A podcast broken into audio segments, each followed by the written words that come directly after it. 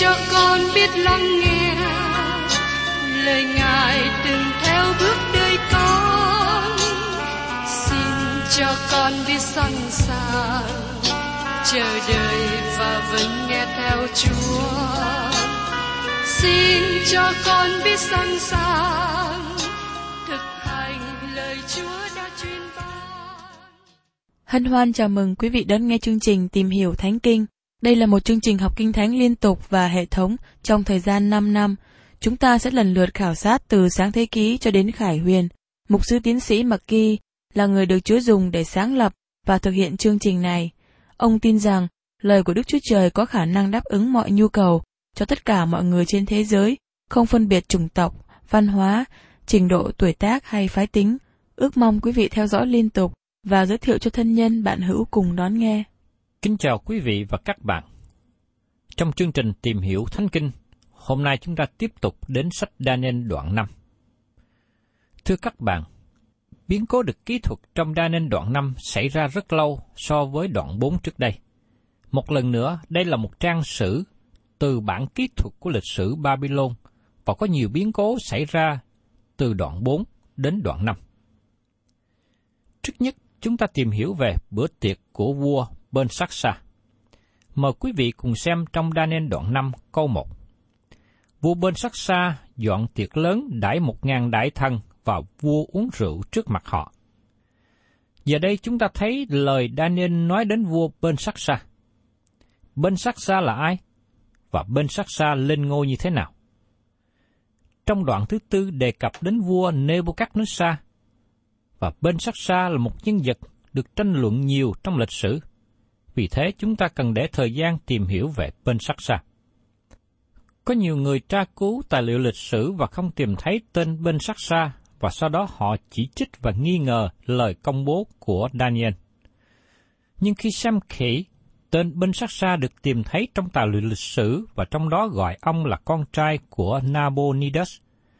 Từ đây, nhiều người kết luận rằng bên sắc xa lên ngôi cai trị với thời trị vì của cha mình, Nabonidus. Một bản tóm lược các bí cố xảy ra sau thời trị vì của vua Nebuchadnezzar sẽ giúp chúng ta hiểu đến việc xảy ra trong thời của vua bên sắc xa. Khi vua Nebuchadnezzar chết, vua chỉ có một người con trai duy nhất lên kế vị. Đây là con trai Evin Merodach xảy ra vào khoảng năm 561 trước công nguyên.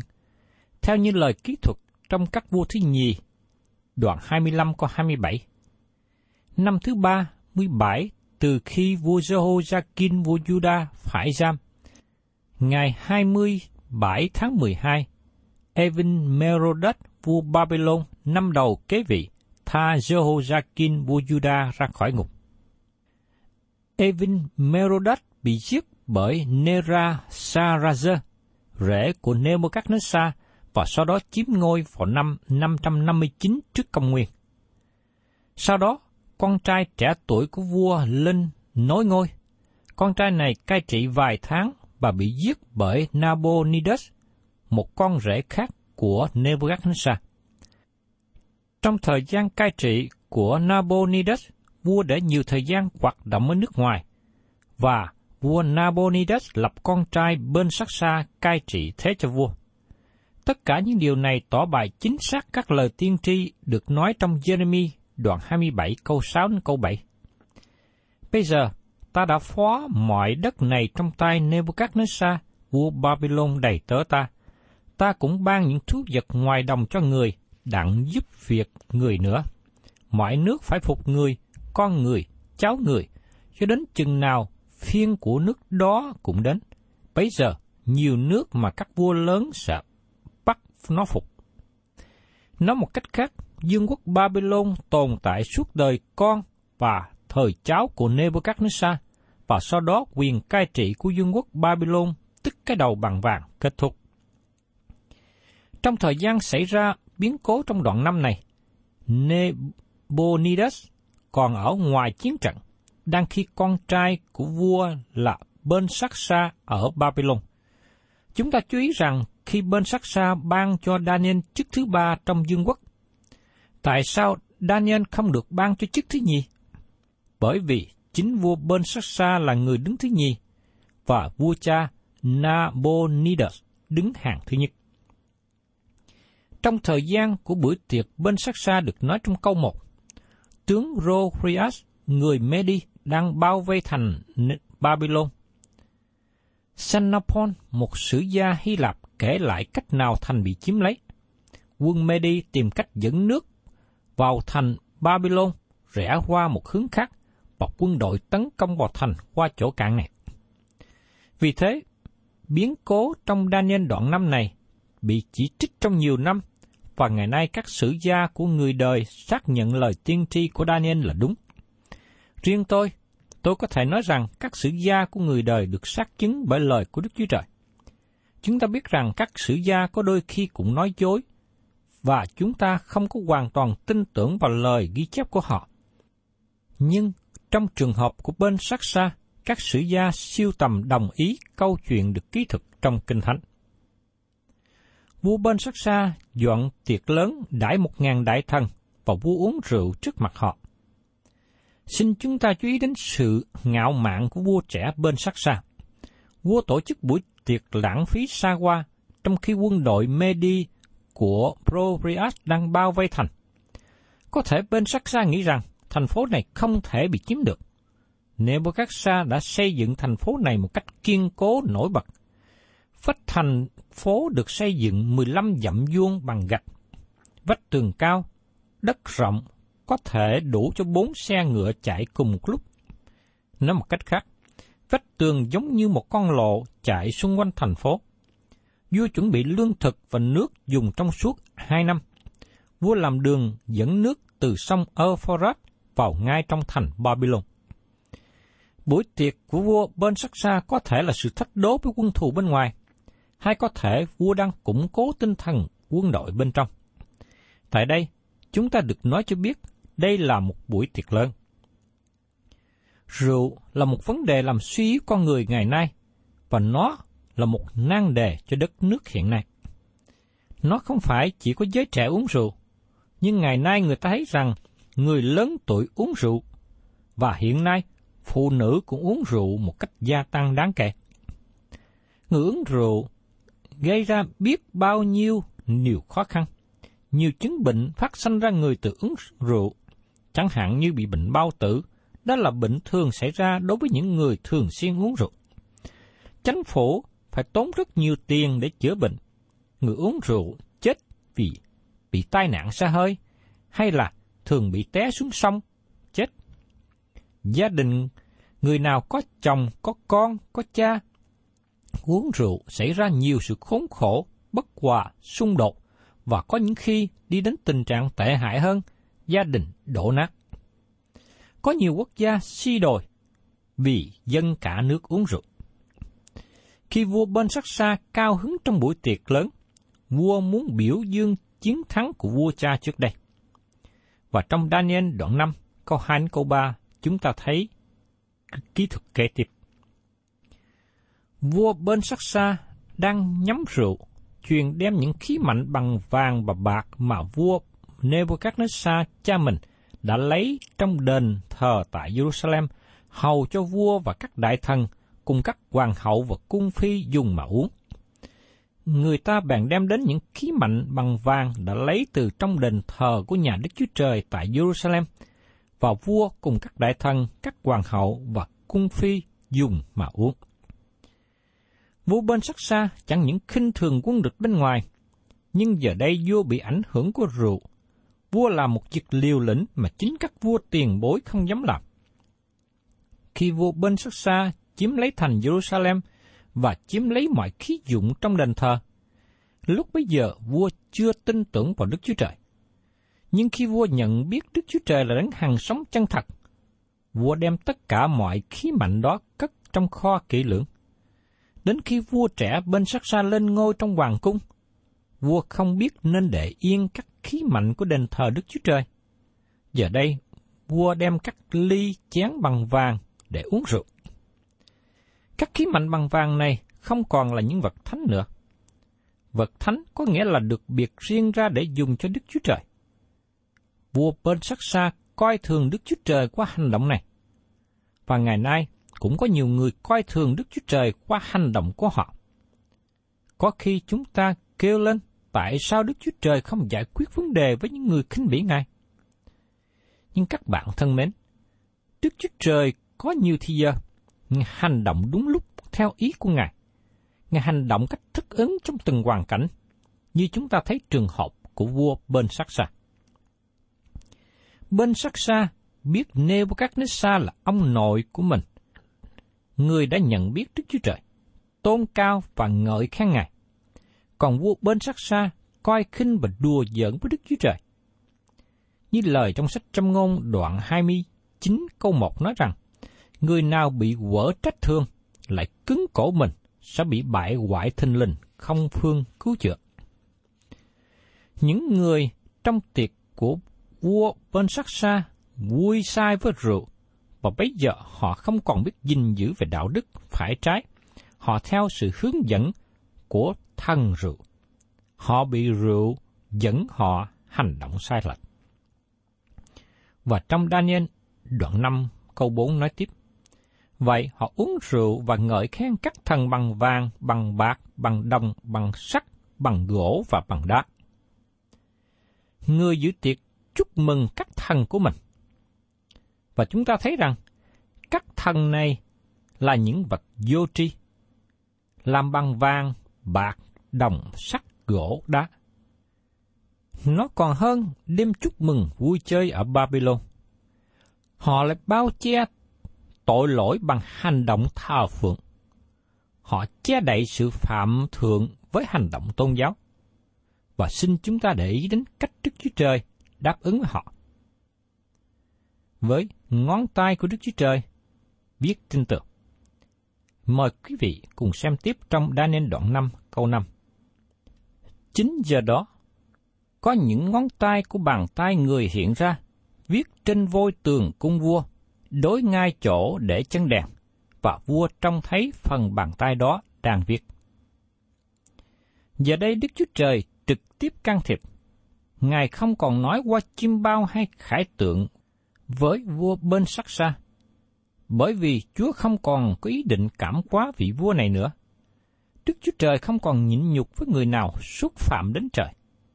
Vì thế, Chúa viết lên vách tường nơi phòng tiệc. Hành động như thế có tỏ bài sự giận dữ không? Tôi nghĩ rõ ràng là như thế.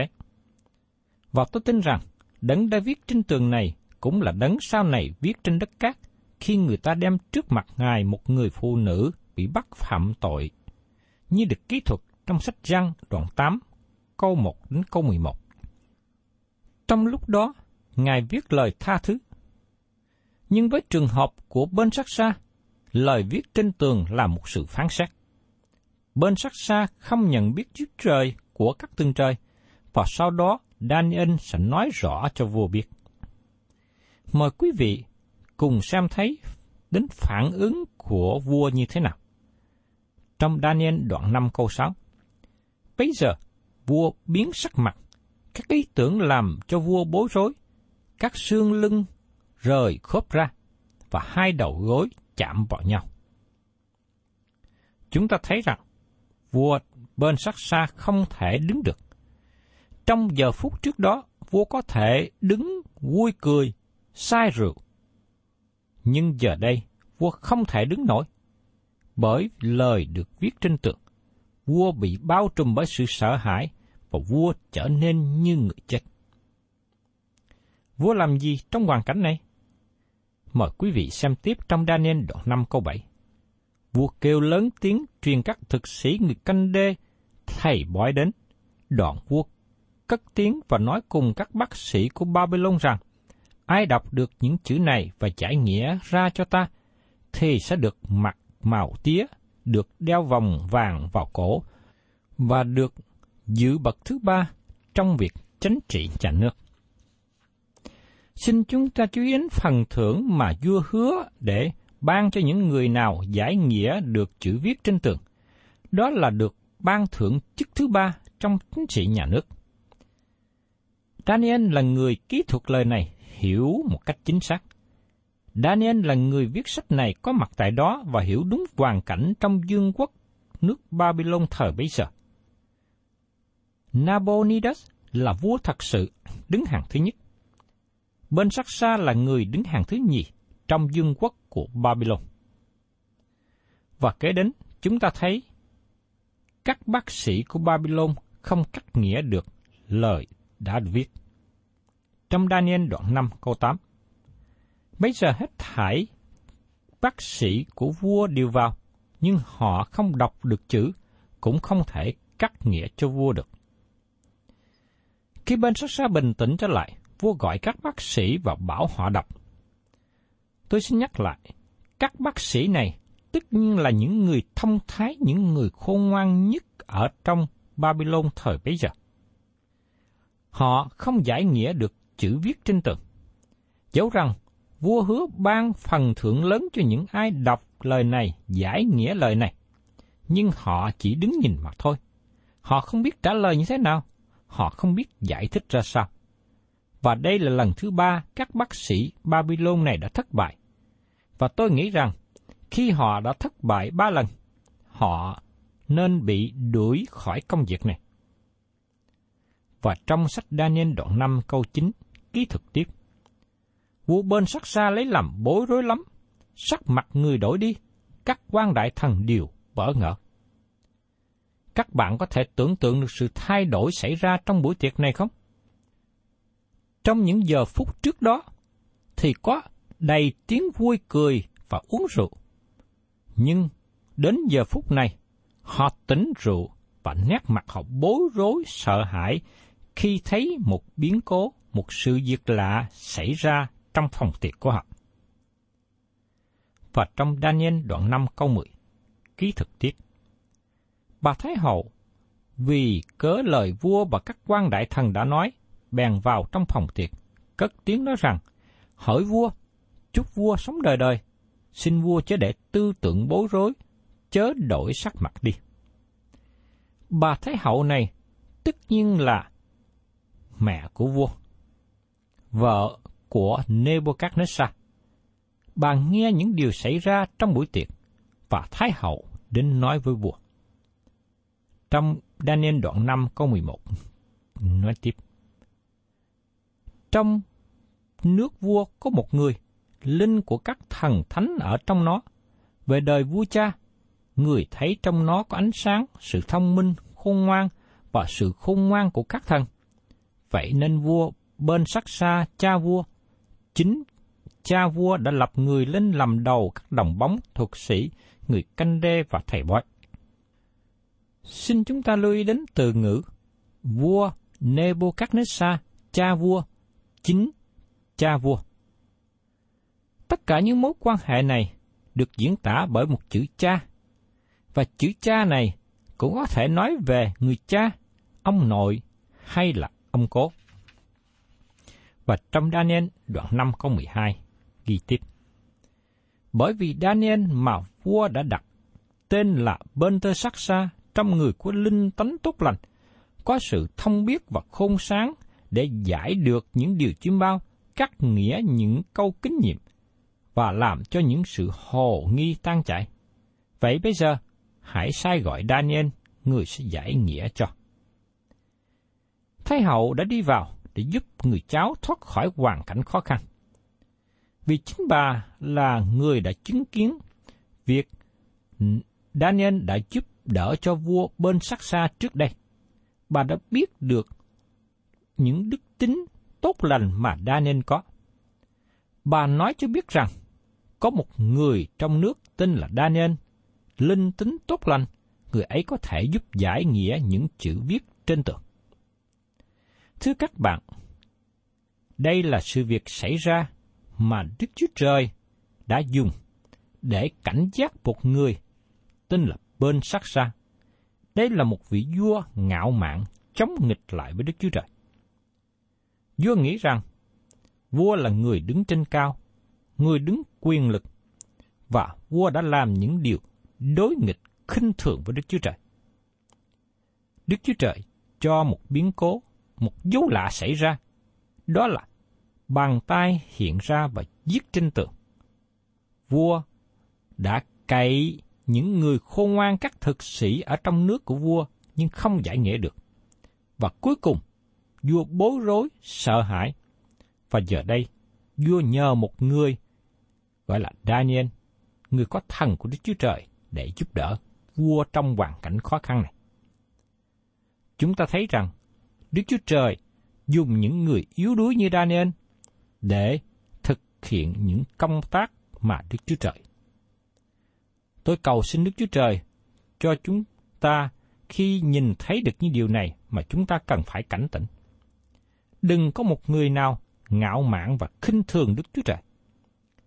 Nếu chúng ta không biết giữ mình, chúng ta sẽ bị Đức Chúa Trời đối ứng một cách hết sức là tản hại. Và chúng ta sẽ thấy hậu quả xảy ra cho bên sắc xa trong chương trình tìm hiểu Thánh Kinh kỳ sau. Thân chào tạm biệt quý vị và xin hẹn tái ngộ cùng quý vị trong chương trình tìm hiểu Thánh Kinh kỳ sau. Chúng ta sẽ tìm hiểu phần còn lại của Daniel đoạn 5.